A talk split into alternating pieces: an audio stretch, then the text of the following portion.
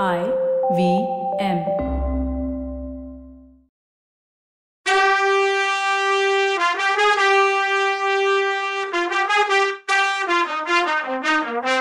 வணக்கங்க. நான் கவிதா பேசுறேன்.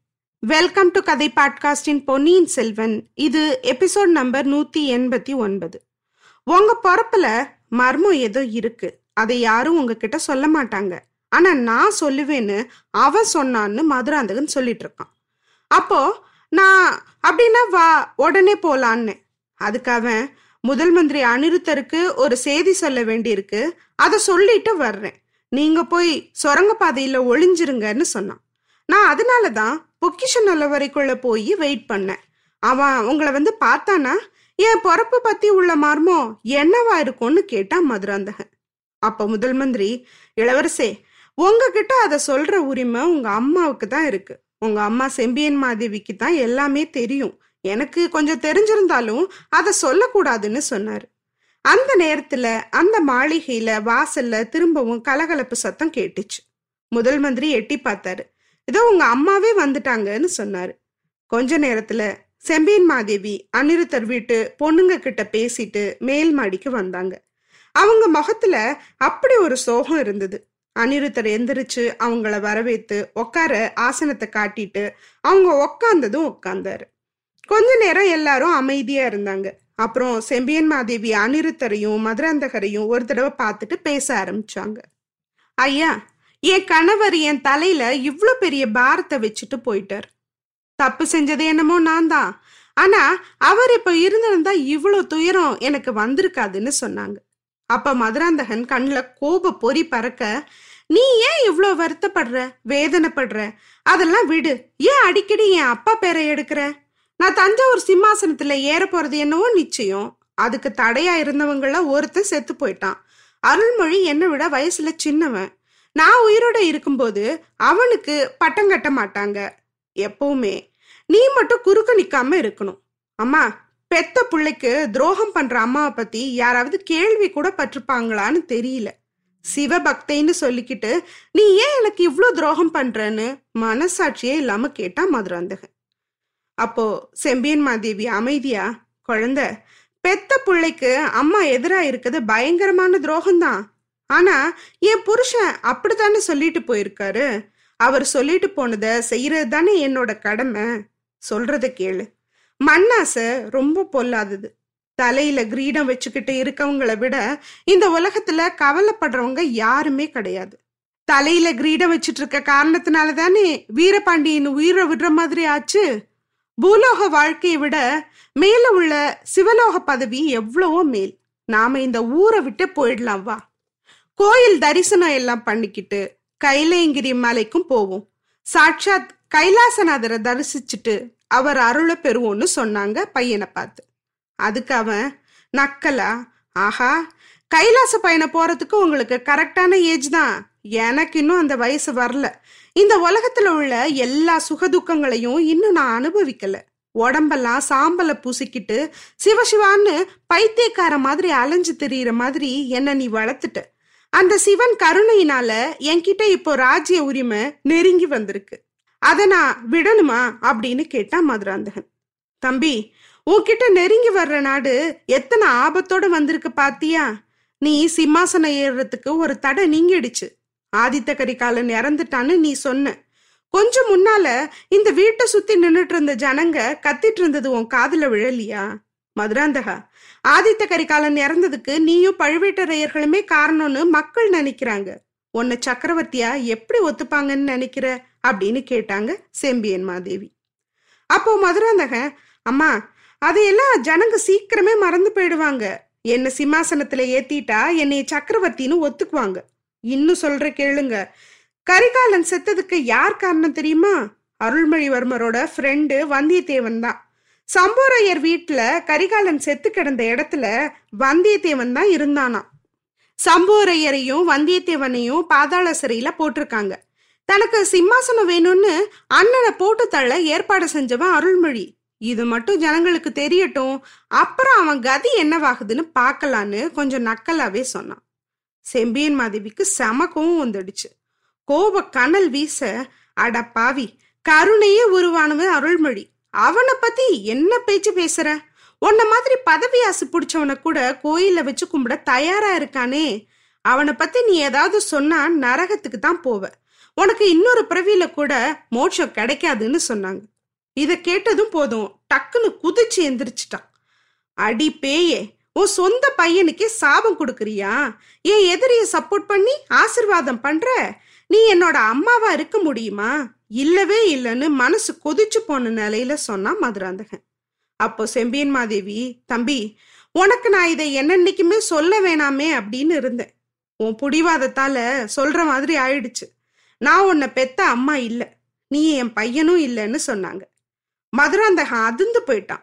ஆஹா நான் சந்தேகப்பட்டது உண்மையாயிடுச்சு. நீ என் அம்மா இல்லைன்னா என் அம்மா யாரு?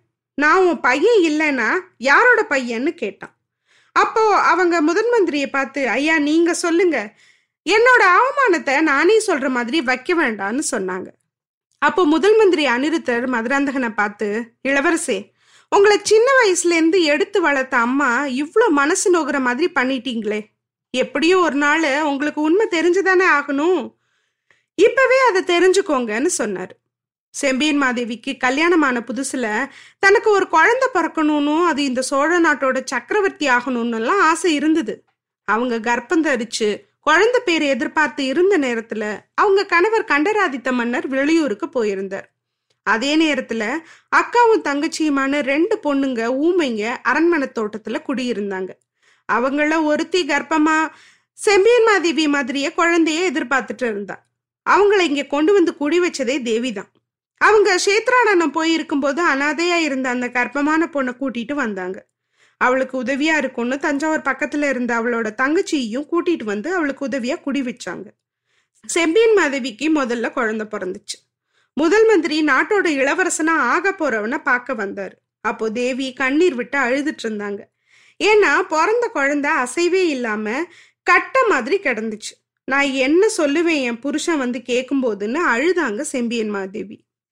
அவங்க அழுகையும் வருத்தத்தையும் சகிக்க முடியாம முதல் மந்திரி ஒரு ஐடியா சொன்னாரு. தோட்டத்துல குடியிருந்த ஊம பொண்ணுக்கு ஆணு பொண்ணுமா ரெட்ட குழந்தைங்க பிறந்திருந்தது அவருக்கு தெரியும். அந்த ஊம பொண்ணு கிட்ட போய் பேசினாரு. அவ அந்த குழந்தைங்கள அங்கேயே விட்டுட்டு போனா அரண்மனையில நல்லபடியா குழந்தை வளரும்னு சொன்னாரு. அவ ஏற்கனவே வெறி பிடிச்சு பைத்தியக்காரி மாதிரி இருந்தா. முதல்ல அவ குழந்தைங்கள கொடுக்க மாட்டேன்னு தான் சொன்னான் ஆனா கொஞ்ச நேரம் கழிச்சு அவளே குழந்தைங்களை விட்டுட்டு ஓடிட்டா. அனிருத்தர் அவ தங்கச்சியை வச்சு ஆண் குழந்தைய செம்பியன் மாதேவி கிட்ட கொடுக்க ஏற்பாடு பண்ணாரு. உயிரில்லாத கட்ட மாதிரி கிடந்த குழந்தைய அதே பொண்ணு கிட்ட கொடுத்து புதைச்சிட ஏற்பாடு பண்ணாரு. இன்னொரு பெண் குழந்தைய தன்னோட வீட்டுக்கு எடுத்துட்டு போய் அங்கேருந்து நம்பிக்கிட்ட கொடுத்து பாண்டிய நாட்டுக்கு அனுப்பிட்டாரு. இப்படி குழந்தைய மாத்தினது செம்பியன் மாதேவிக்கு மனசுல உறுத்திக்கிட்டே இருந்துச்சு. ஒரு நாள் மன்னர் கண்டராதித்தர் கிட்ட உண்மைய சொல்லிட்டாங்க. அதுக்கு அந்த மகா மனுஷர் அதனால என்ன? யாரு வயிற்றுல பிறந்த குழந்தையா இருந்தா என்ன? சிவன் கொடுத்த குழந்தை. ஓ வயிற்றுல பிறந்த குழந்தைன்னு நினைச்சே வளர்த்துட்டு ஆனா இன்னொரு குடும்பத்து குழந்தை சோழ சிம்மாசனம் ஏறக்கூடாது. இவனை சின்ன வயசுல இருந்தே சிவபக்தி செல்வனா வளர்த்துடுவோம். சோழ சாம்ராஜ்யம் வேண்டாம். சிவ சாம்ராஜ்யமே போதும்னு இவனே சொல்ற மாதிரி வைப்போம். ஆனா எந்த சூழ்நிலையிலையும் இவனை தஞ்சாவூர் சிம்மாசனத்துல ஏத்தி வைக்க நாம ஒத்துக்க கூடாது. அந்த சூழ்நிலை வரும்போது நான் உயிரோட இல்லாட்டியும் நீ உறுதியோட இருந்து சோழ வம்சத்தை காப்பாத்தணும்னு கேட்டுக்கிட்டார். இந்த கதையை சொல்லி முடிச்ச அனிருத்தர் மதுராந்தகா நீ கண்டராதித்த தேவரோட புள்ளையும் இல்ல செம்பியன் மாதேவி வயிற்றுல பிறக்கவும் இல்ல. ஊர் சுத்திட்டு இருந்த ஒரு அனாத பொண்ணோட பையன். உன்னை இந்த தேவி தான் சொந்த பிள்ளைய விட நூறு மடங்கு பாராட்டி சீராட்டி வளர்த்தாங்க. இப்போ அவங்க கருத்துக்கு எதிராக நடந்துக்கவே நடந்துக்காத. சொல்றத கேளு. உனக்கு நல்லதுதான் நடக்கும்னு சொன்னாரு. மதுராந்தகன் கொஞ்ச நேரம் பிரம்ம பிடிச்சவன் மாதிரி உக்காந்துருந்தான். திடீர்னு எந்திரிச்சு நின்று அவரை பார்த்து முதல் மந்திரி இதெல்லாம் உங்க சூழ்ச்சி. எனக்கு அப்பவே தெரியும். சுந்தர சோழரோட பிள்ளைங்க அதுலயும் குறிப்பா அருள்மொழி மேல உங்களுக்கு பாசம் அதிகம். அவனுக்கு தான் பட்டம் கட்டணும்னு நீங்க நினைக்கிறீங்க. இப்படியெல்லாம் என் அம்மா கிட்ட போயும் புனையுமா கதை சொல்லி அவங்க நல்ல மனசை கூட கெடுக்குறீங்க. நீங்க இப்படி நினைக்கிறதுனால என் அம்மாவுக்கு பிள்ளை இல்லாம போகணுமா? இந்த மாதிரி பயங்கரமான சூழ்ச்சிய இந்த உலகத்துல யாருமே பண்ணியிருக்க மாட்டாங்க. விஷ்ணு பக்தர்கள் குலத்துல வந்துட்டு இப்படியெல்லாம் பண்ண உங்களுக்கு அசிங்கமா இல்லை? இல்லை இல்லை. உங்களை ஒன்றும் சொல்லக்கூடாது. இளைய பிராட்டி குந்தவையும் அருள்மொழிவர்மனும் சூழ்ச்சி பண்ணி இதெல்லாம் உங்களை பண்ண வைக்கிறாங்க அப்படின்னு கத்துனா மதுராந்தகன். அனிருத்தர் சாவதானமான குரல்ல இளவரசே உங்க மேல எனக்கு ஏதாவது துவேஷம் இருந்தா கொற்ற மழையில மரத்தடியில விழுந்து கிடந்த உங்களை கூட்டிட்டு வந்திருக்க மாட்டேன். அருள்மொழிவர்மரை பத்தி நீங்க குறை சொல்ல வேணாம். ஈழம் கொண்ட வீரர் இந்த நிமிஷம் என்ன பண்ணிட்டு இருக்காரு தெரியுமா?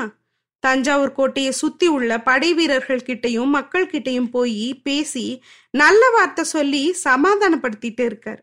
அவரோட சித்தப்பாவான நீங்க உயிரோட இருக்கும்போது தா சிம்மாசனம் ஏறுறது நியாயம் இல்லைன்னும் அந்த மாதிரி மக்களும் வீரர்களும் சொல்லக்கூடாதுன்னு சொல்லி அவங்க மனசை மாத்த ட்ரை பண்ணிட்டு இருக்காருன்னாரு அனிருத்தர். அப்படின்னா அப்படின்னா நீங்க எனக்கு சொன்ன செய்தி அருள்மொழிக்கு தெரியாது இல்லையா? அப்படின்னு கேட்டா மதுராந்தகன்.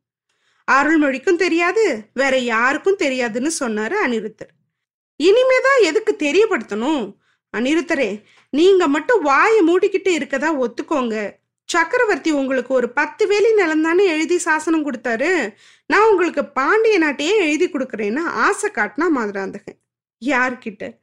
எல்லாம் தெரிஞ்சும் எந்த சந்தர்ப்பத்திலையும் வெளிப்படுத்தாத மனுஷங்கிட்ட நான் அப்பவே நினைச்சேன் இவன் என்னடா ஒரு புது ரகமா இருக்கானே நாயே பேயன்னு அம்மாவே பேசுறானேன்னு.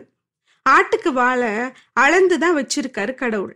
அதுக்கு அனிருத்தர் என்ன சொல்றாருன்னு பார்க்கலாம்.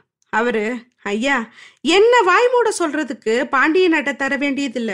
உங்க அம்மா ஒரு வார்த்தை சொன்னாலே போதும். அவங்க கிட்ட பேசுங்கன்னு சொன்னாரு.